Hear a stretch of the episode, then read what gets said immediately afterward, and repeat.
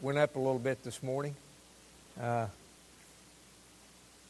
the uh, both both of those songs are old songs, and they're both great songs, and they're they're really not that hard, but they're they're new for us, and so uh, I asked Bob to do the one on our Christ, our one foundation, uh, because that's that's the truth. We have no foundation it's not Christ. So I heard that this week in uh, at the conference I was at. I, believe on the first day, and uh, I remembered it, and I texted Bob and asked him if he thought he could uh, pull that up and begin to teach us on Sunday. So I appreciate him doing that. Matthew chapter 23. Thank y'all so much. I preached in the dark last week, so I've got some light this morning. Matthew chapter 23. Like father, like son. Like father, like son.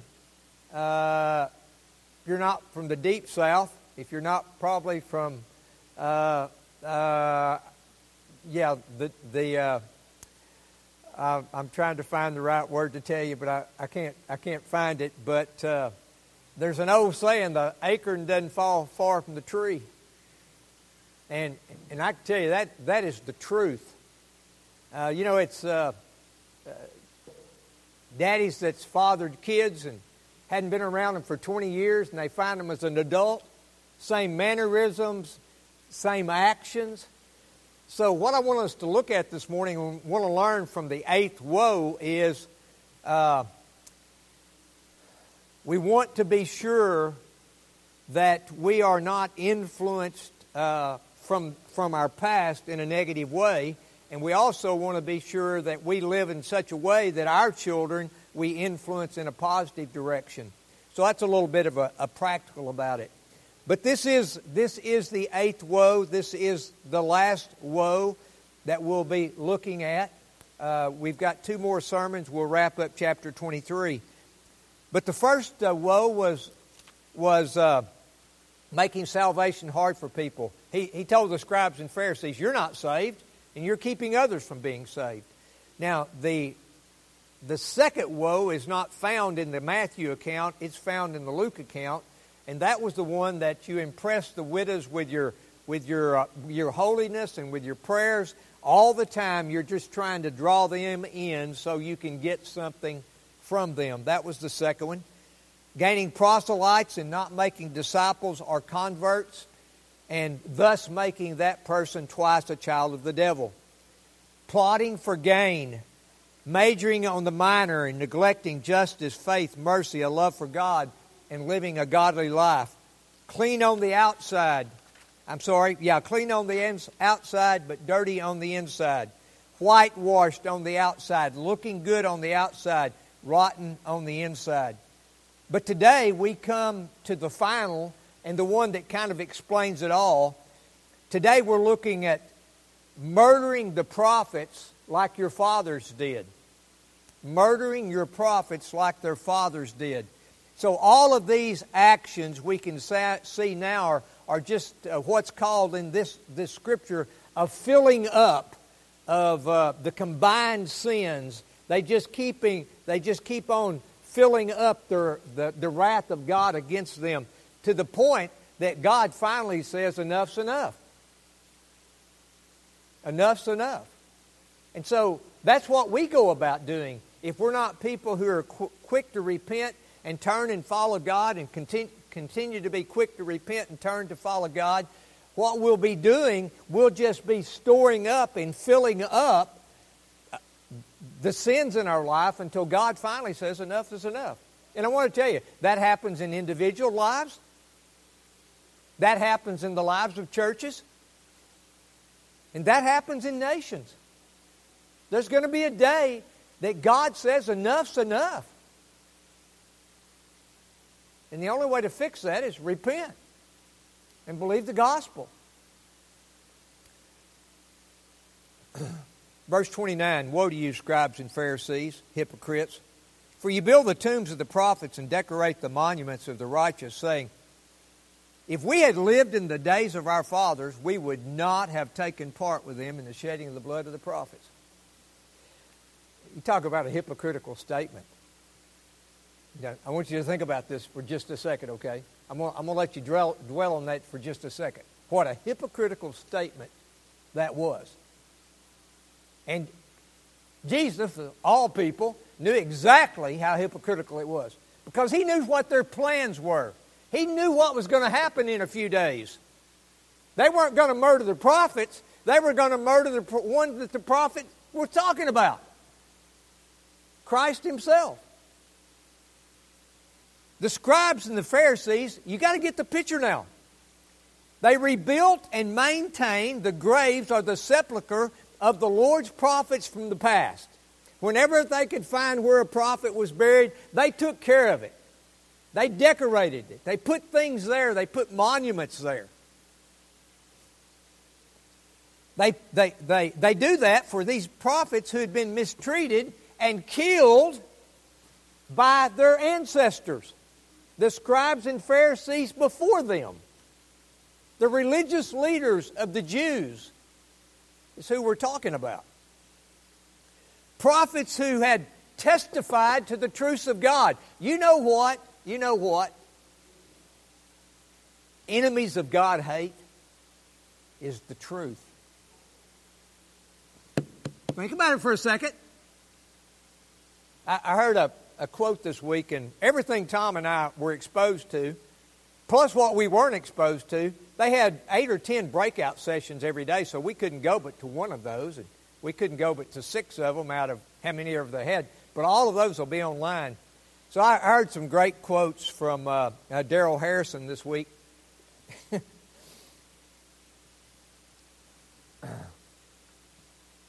this was this was a quote, okay? How bad people hate truth. To believe that two plus two is absolutely four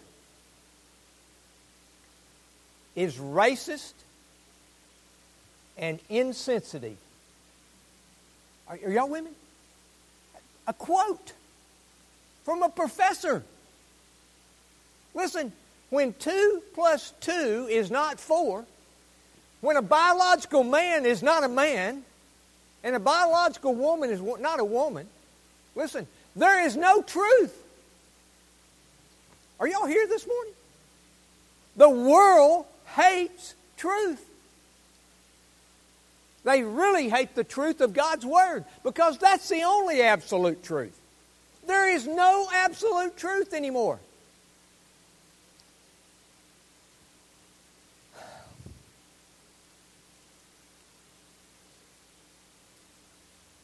The sepulchres of men who died for living a godly life. Verse 31 Thus you witness against yourselves that you are sons of those who murdered the prophets. Fill up then the measure of your fathers. They had already confessed that they were descendants of those who killed the prophets. They called them their fathers. Your behavior towards me and my disciples, listen to this now. Jesus is speaking. Your behavior towards me and my disciples testify that you are children of those who kill the prophets.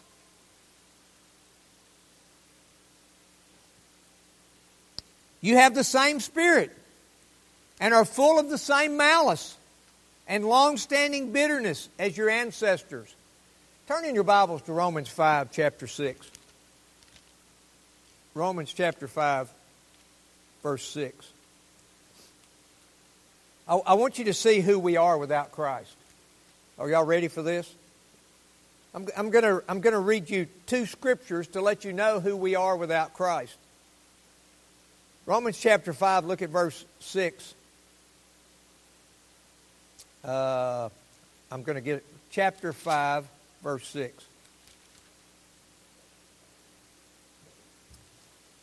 For while we were still weak, at the right time, Christ died for the who? All right, go down to verse 8. But God shows His love for us, and while we were still, what? What did Christ do? So we were weak, we were ungodly, we were sinners. Look, look down at verse 10. For if while we were enemies, okay? So, so what, I, what I want you to see from this scripture is that that is the kind of spirit we had before we became followers of Christ. And that's the kind of spirit that they, they had. Now go to Ephesians chapter 2. Ephesians chapter 2. In verse 1.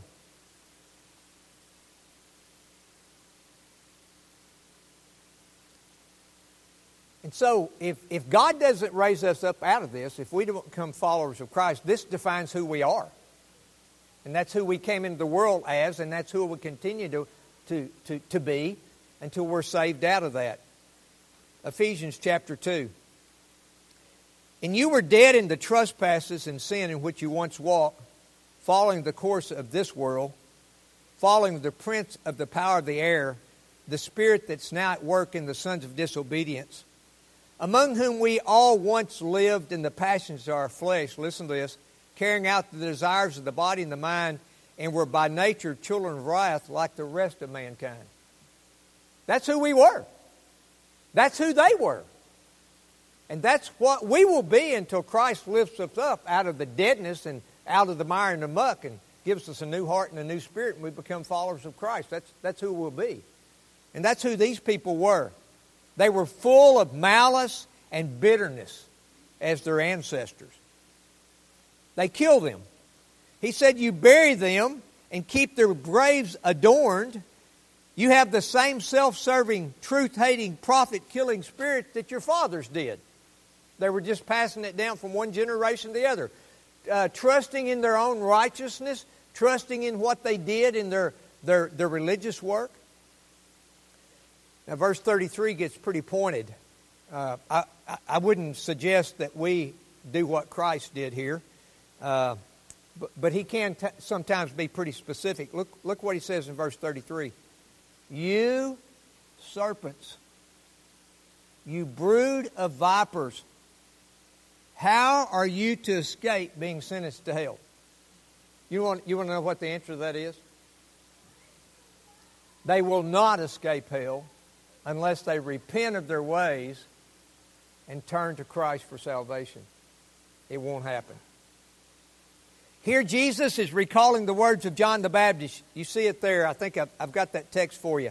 John the Baptist said, But when he saw the, many of the Pharisees and Sadducees coming to his baptism, he said to them, You brood of vipers, who warned you to flee from the wrath of come, to come? Jesus indicates that these people the scribes and Pharisees of that day were ripe for judgment. Judgment was imminent. I, I just want you to, you know, uh, we've been in uh, Burbank or Los Angeles. And so the first morning, uh, from about 4 o'clock on, uh, I, was, I was right off the, uh, the lobby of, of the motel. I'd found a little spot to get down there. And, and so I was just impressed in what I saw. People just going out into the world with no concern about eternity.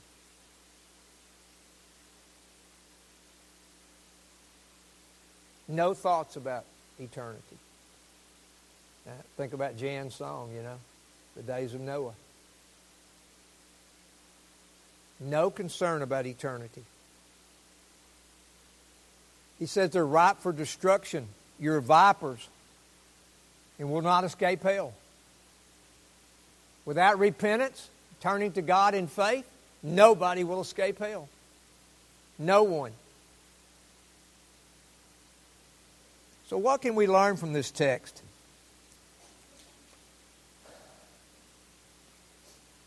These religious leaders pretended a great deal of kindness for the memory they had of the prophets that were dead and gone. Yet they hate and persecute those present with them. Now, I want you to, I think we're going to see some interesting things here as we look at this. So, what they were doing, they were showing themselves to be children of their fathers. They were just perpetuating it from one generation to the other look good, act good, do the right things. But what, what we learned last week about on the inside? It was dirty and it was rotten. In all of this, uh, all of this, uh, no, wanting no absolute truth, uh, uh, that, that I was thinking about a minute ago, and, and I, I, want to say this before I move on, is uh, for there to be an absolute truth, there has to be an authority figure somewhere. And that authority figure is God. And so that's what they hate. And so uh, it's, it's just, it's crazy. It's crazy that there's no absolute truth. Your kids are being taught there's no absolute truth.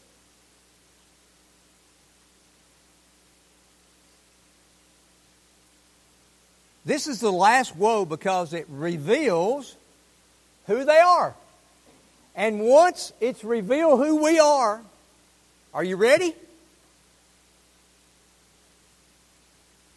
Judgment's coming if we're not Christ.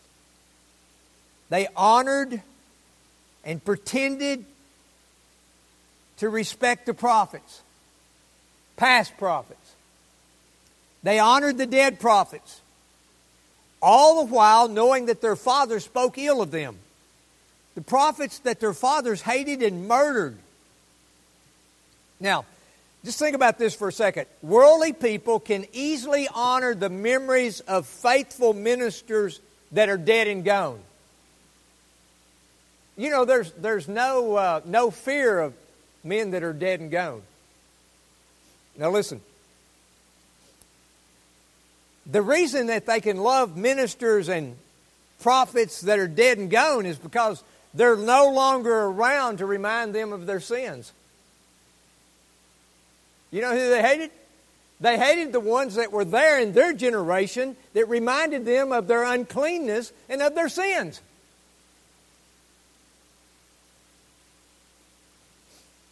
Revelation 11:10 I read to you. And those who dwell on the earth will rejoice over them and make merry and exchange presents because these two prophets had been a torment to those who dwell on the earth. Listen, prophets, preachers, ministers who preach the truth to those people on earth that are not repentant will be hated. They can respect the writings of the dead prophets, which tell them what they should be, but they cannot stand the words of the living prophets who tell them what they're doing and who they are. Nobody wants to be called out in their sin. Do you know what? That's exactly the people we ought to be looking for to teach us and to preach us, preach to us. Listen, preaching on sin is positive. It's not negative. Repentance is the only thing that'll save you from sin. You won't need to know that you, need to know that you re, need to repent until you're told that. They knew the fault of it, that they were they loved the people of the past, yet they themselves were guilty of the same thing that their ancestors had been killed for. But Christ turns it on them. In Acts 7:51, you remember what it says there, you stiff-necked people, uncircumcised in heart and ears, you always resist the Holy Spirit. Listen to this. As your fathers did, so do you. So if we have good, godly parents in our background, those who tried to live for the Lord and set the proper example, we're to be blessed. But what if we didn't have those type of parents? We don't need to pass that on.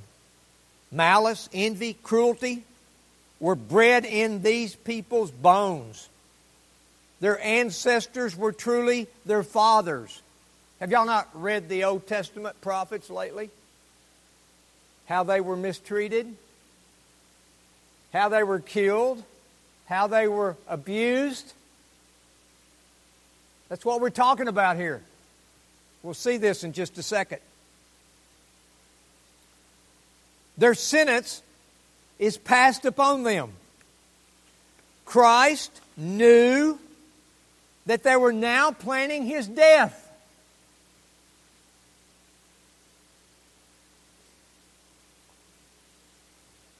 That in a few days they would bring it about his death. And listen to what he, what he says. He says, just go ahead and do what you got to do.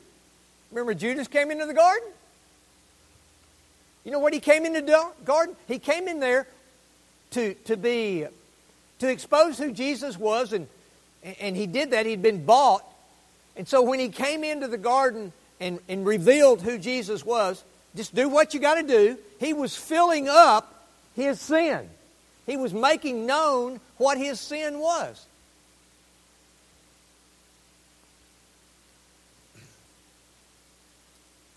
He says, just go ahead and do what you got to do. See what, see what will come of it. He tells them, You're sealing your own fate. Go ahead and do what you got to do.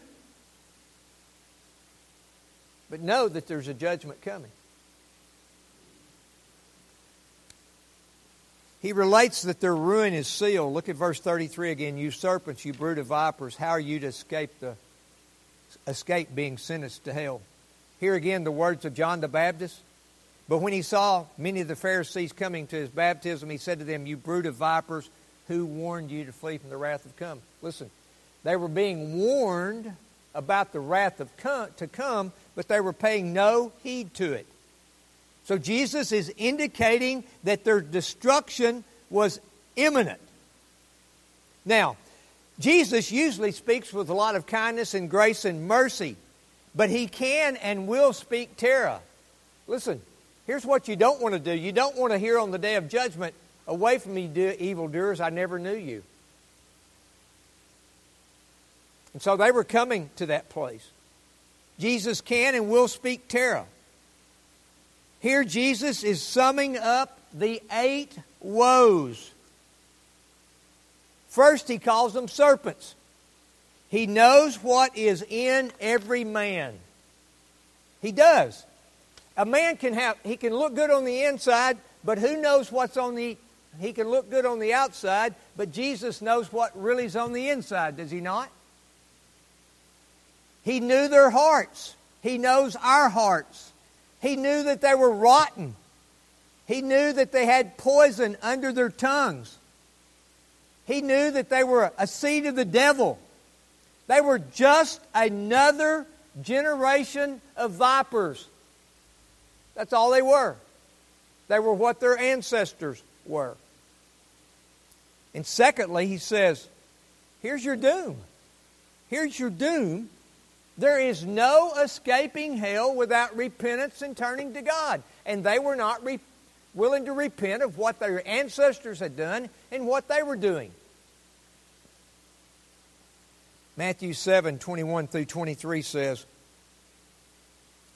not everyone who says to me, Lord, Lord, will enter the kingdom of heaven, but the one who does the will of my Father who is in heaven. On that day, many will say to me, Lord, Lord, did we not prophesy in your name and drive out demons in your name and do many mighty works in your hands? And then I will declare to them, I never knew you. Depart from me, you workers of lawlessness. There's going to come a day of judgment. God's going to test the heart. And this is, this is the end of all those who are unrepentant. And that's what the, the prophets, I'm sorry, that's what the scribes and Pharisees' pro- problem were. They were not repentant. When called out, they wouldn't repent. They had no desire to repent. But there is a way to escape. There's a way to escape judgment. And that's repent of our sins and turn to God in faith. Believe in the Lord Jesus Christ, become followers of Jesus. There is a way to escape judgment. Of all sinners, the one most likely to escape judgment are those like the scribes and the Pharisees who were self righteous. They thought good of themselves. The people who think good of themselves are not likely to escape judgment. You've got to think low of yourself. You've got to see yourself as a sinner. And I know nobody wants to do that, but that's what we are. And as long as we think our goodness is our righteousness of our own righteousness is going to get us into heaven, we're not likely to repent. There's nothing but Christ and His death and His blood and His righteousness that'll get us into heaven. People who are sold on themselves, really, people who are sold on themselves, they hate Christ and His gospel. They have no desire to be searched. There's so many people hiding behind, I believe in God.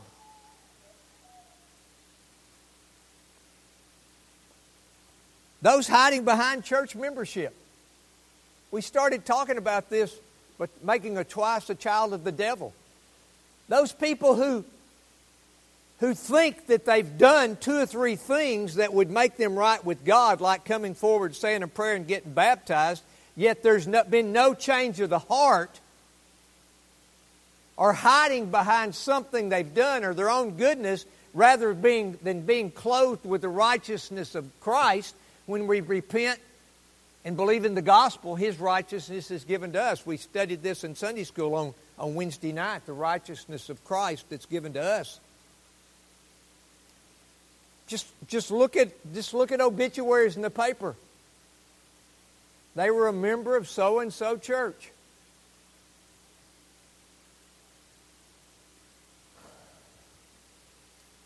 But yet they do not know Christ nor love Christ. These people had heard the prophets speaking of Christ. They'd heard the prophets talking about repent, turn to God. They didn't want to do that. They didn't love the becoming Messiah. They weren't looking for the becoming Messiah. They, they didn't think they needed him. Tax collectors and harlots are better off than self righteous people. Did you hear me? Tax collectors and harlots are better off than self righteous people. You know why? They know themselves to be sinners.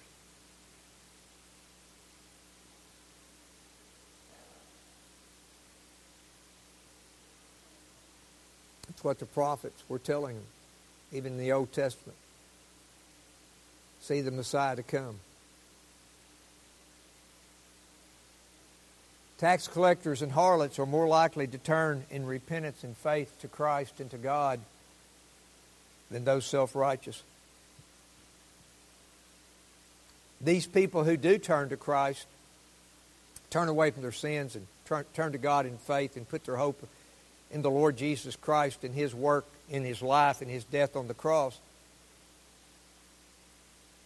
Those, scar- those harlots and those tax collectors would escape the damnation of hell when the righteous would not, the self prescribed righteous. So, what can we learn from this today? Look in your Bibles. Um, you don't have the scripture. Look in your Bibles at Matthew chapter 23, verse 34. It's one chapter out of our text today, but just turn there, Matthew 23, verse 34. So this is, this is kind of a summary. For those who are unrepentant, there is a measure of sin yet to be filled up, to be done. Judas had to come into the garden and he had to betray Jesus, had to kiss him on the cheek and reveal who Jesus was before utter ruin comes upon persons, families, churches, and nations, their sin has to be filled up.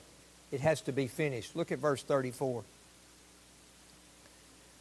Therefore I send prophets and wise men and scribes, some whom you will kill and crucify, and some you will flog in your synagogues and persecute from town to town. So, that was about to happen. So, up until verse 33, he was talking about things that had happened. Are you with me?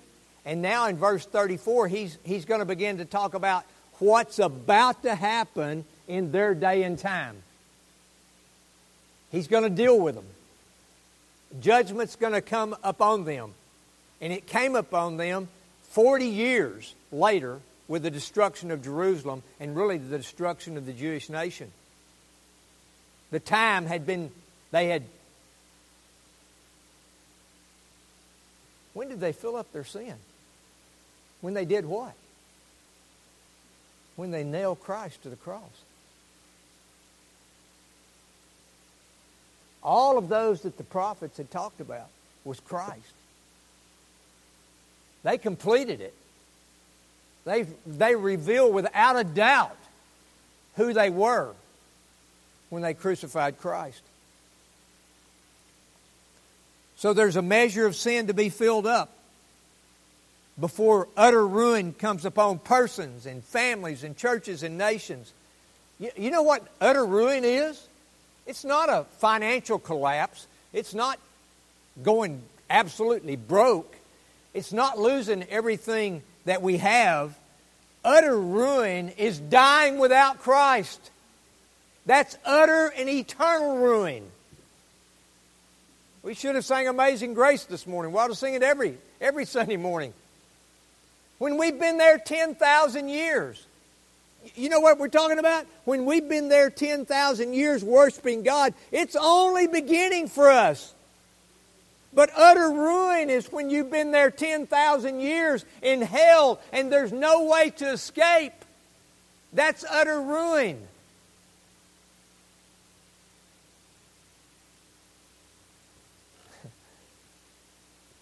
We've never, we've never spoken of utter ruin that way in America, have we? We've talked about utter ruin in America, talking about when we lose everything we got here. That's utter ruin for most people.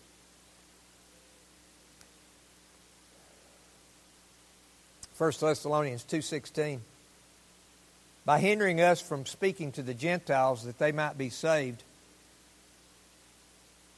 so as always to fill up the measure of their sins but look at this but wrath has come upon them at last are y'all with me for those unrepentant for those that are unbelieving wrath will come upon them at the last and I, I think back to that uh, Revelation scripture in Revelation when the, the, uh, two, the two witnesses are destroyed. Uh, people rejoice over that. But why? They hated their message.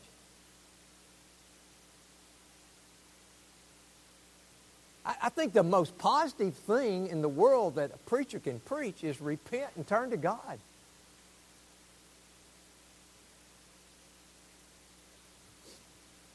God will bear long with me and you and with nations, with churches, but there'll come a time he'll bear no longer. Will be called to account. Jeremiah 44 22, the Lord could no longer bear your evil deeds and the abominations that you committed. Therefore, your hand has become a desolation and a waste and a curse.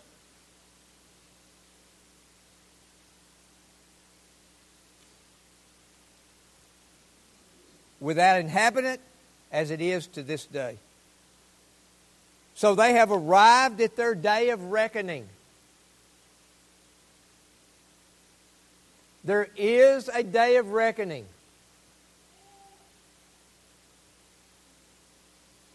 We need to prepare ourselves and we need to prepare our children for that. Children will fill up the measure of their father's sins for sure. Are y'all with me? Children will continue in the way that they were raised if it was ungodly. They'll fill up their father's sins without God's grace unless He snatches us up out of the mire and muck. But listen,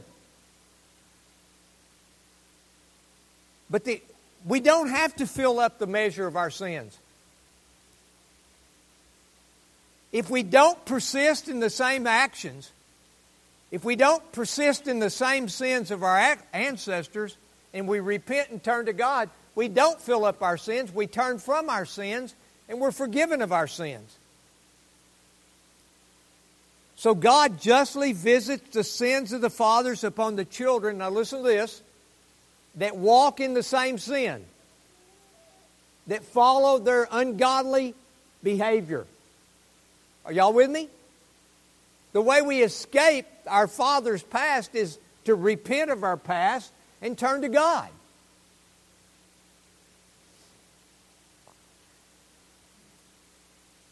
God justly visits the sins of the fathers upon the children that walk in the past sins that they walked in. Persistently walking in willful and known sins will lead to God's judgment. And so you see, you see the culmination of all these woes? You see where it's leading? To divine judgment.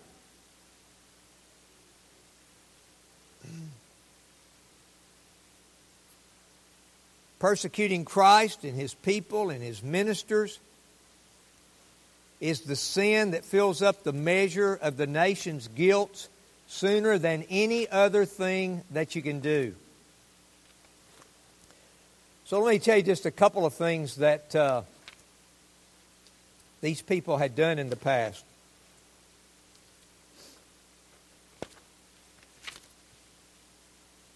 I don't want to leave this out.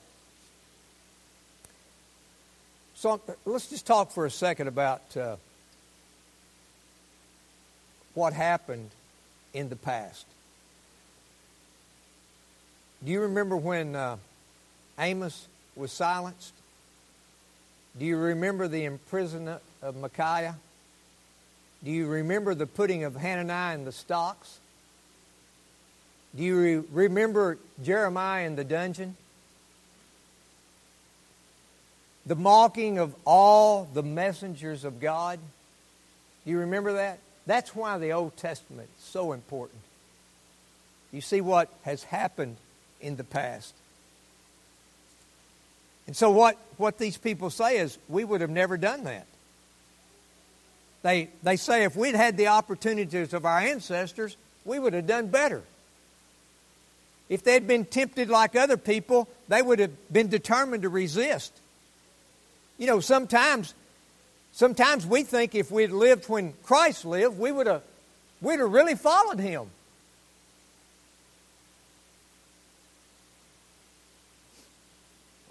We think we would have not despised and rejected him as they did. But here's what Christ is telling us in, in this scripture Christ in the Word and in the Spirit and in his ministers is for the most part treated no better today. Are y'all with me? People still hate the ministers of God's Word who speak the truth and call people to salvation. They still do that today. The third summary is this persecuting Christ and his people and his ministers. Now listen carefully. Let me, let me, let me read that a little more uh, determined. Persecuting Christ and his people and his ministers is a sin that fills up the measure of a nation's guilt sooner than any other. What brought ruin on the Jewish nation? The killing of Christ, the mistreatment of the prophets. In church, I believe we're in those days that you're going to see that people who hold to the absolute truth of God's Word will be persecuted. Well, well I'll tell you what, what they're, what they're doing right now is, is anybody who holds firmly the truth, they'll do their best to cancel, just cancel them. Persecuting those who live godly lives. This was what brought on their fathers punishment. Second Chronicles 36 16. But they kept mocking the messengers of God, despising his word and scoffing at his prophets, until the wrath of the Lord rose against his people, until there was no remedy. Are y'all with me? There comes a day when there's no remedy. We're not there yet. You're not there yet if you're still alive. There's still time to repent. The Lord would not turn, turn away the punishment. And let me tell you the last thing it is just with God to give those up to their own heart's lust. When, when we do not repent, when we do not turn to God in repentance and faith, He is just in giving us what we deserve. You know what we deserve? I think I heard it a couple of times this week. Uh, I, I, remember a young, a young man in the church when he was a, a little boy said, Preacher, we, we don't want what we deserve.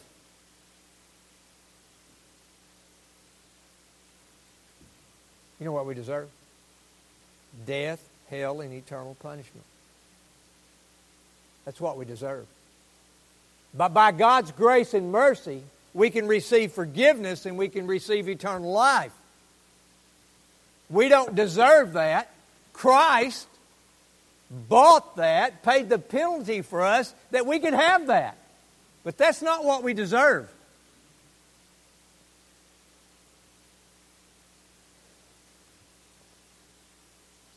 Those who knowingly run down the wide path will get what they deserve. He is just. For God to allow a man to go his own way is the saddest condition a man can be on this side of hell. You know what, men, you know what our need our prayers need to be? God, don't let me follow my inclination and my desires.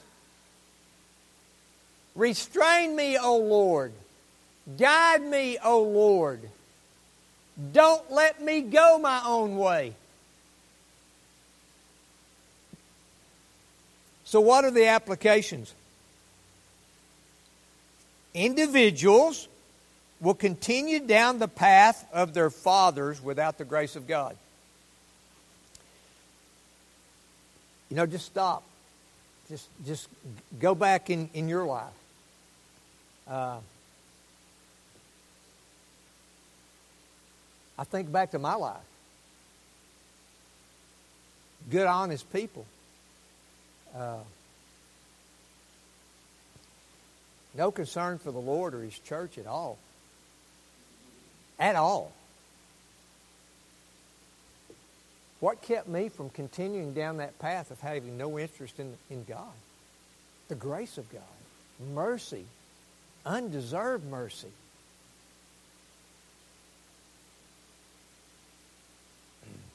And all we can say is, Thank you, Lord.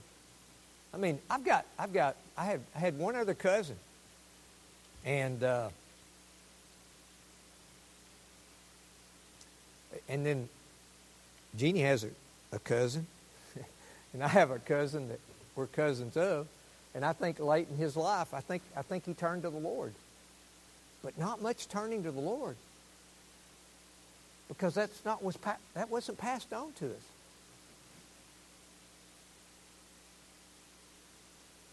You know, and, and then here's what I've got to do with that. I've got to keep from being prideful about that. When it wasn't nothing but the grace of God.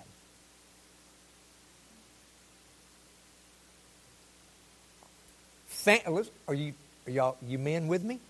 Families will continue down the path they've been taught and lived without the grace of God.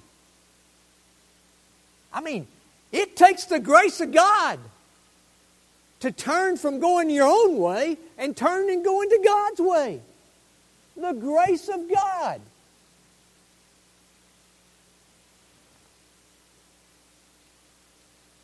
If grandpa didn't serve the Lord, had no time for the Lord, if dad had no time for the Lord, never turned to the Lord, had no concerns about the church of God, only grace We'll change that.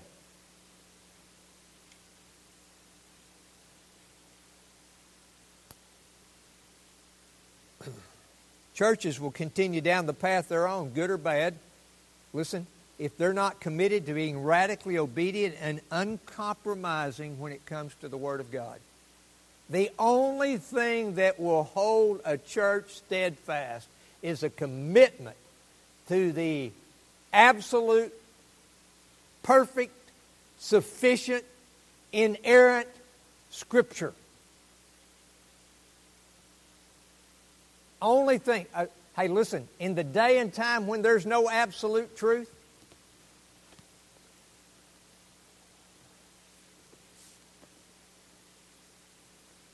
only thing that's going to hold us.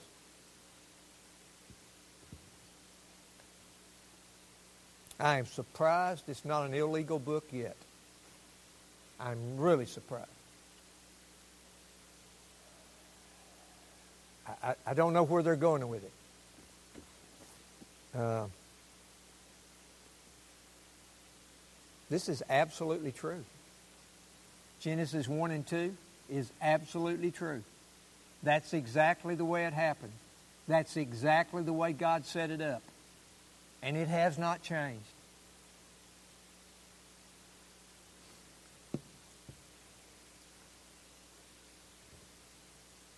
Nations will continue down the path they're on without the grace of God. Unless God falls on this country with a spirit of revival, unless He rends the heavens and comes, this nation will continue on a downward spiral.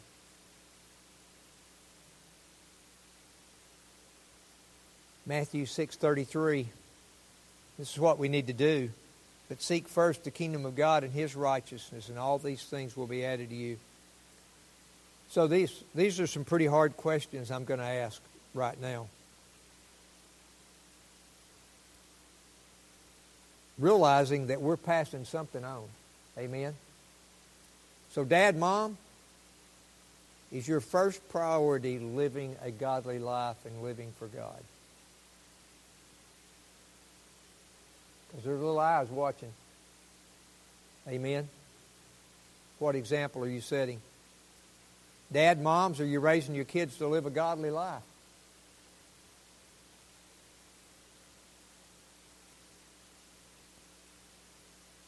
Church, do we have our priorities straight? Know God, love God, live godly lives for His glory and enjoy Him forever? Are we, like Bob saying, you know, we can be doing all kinds of good things, but not have our priorities straight? Are we taking advantage of all the graces to ensure that we do not continue in our past sins? the past sins of our ancestors and to live a godly life that God has called us to live.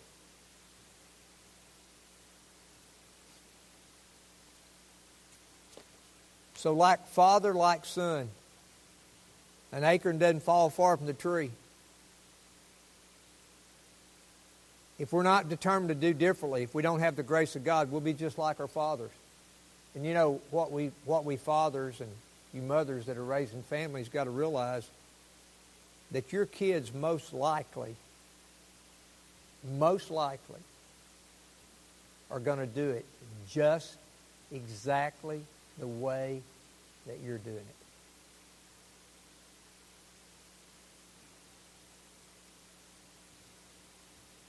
God's Word was a priority in your life, it will be a priority in their life. If the church had a place of priority in your life, probably have a place of priority in their life. Huh? Is that not what this scripture is all about? Who were, they, who were these guys that killed Christ? They were children of their ancestors that had killed the prophets. Repent and believe the gospel. Get on the narrow path. Make Jesus Lord and Savior. Work at serving Him and others. Be quick to repent and turn to God in faith.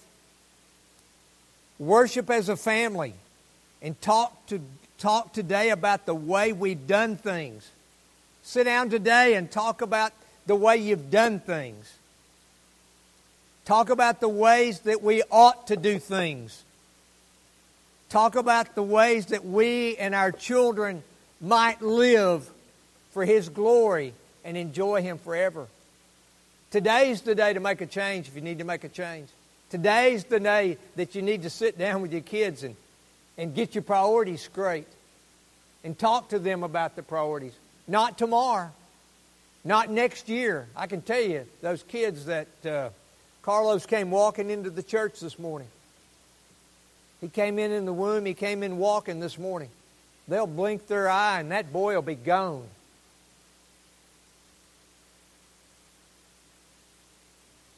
If you haven't done it right, just gather your kids up. It doesn't matter what age they are. Tell them you hadn't done it right. Make the commitment to do better. To serve the Lord, to love the Lord, to love His church, to live for Him, to live for His glory. Like Father, like Son. Mm. May God bless the preaching of His Word.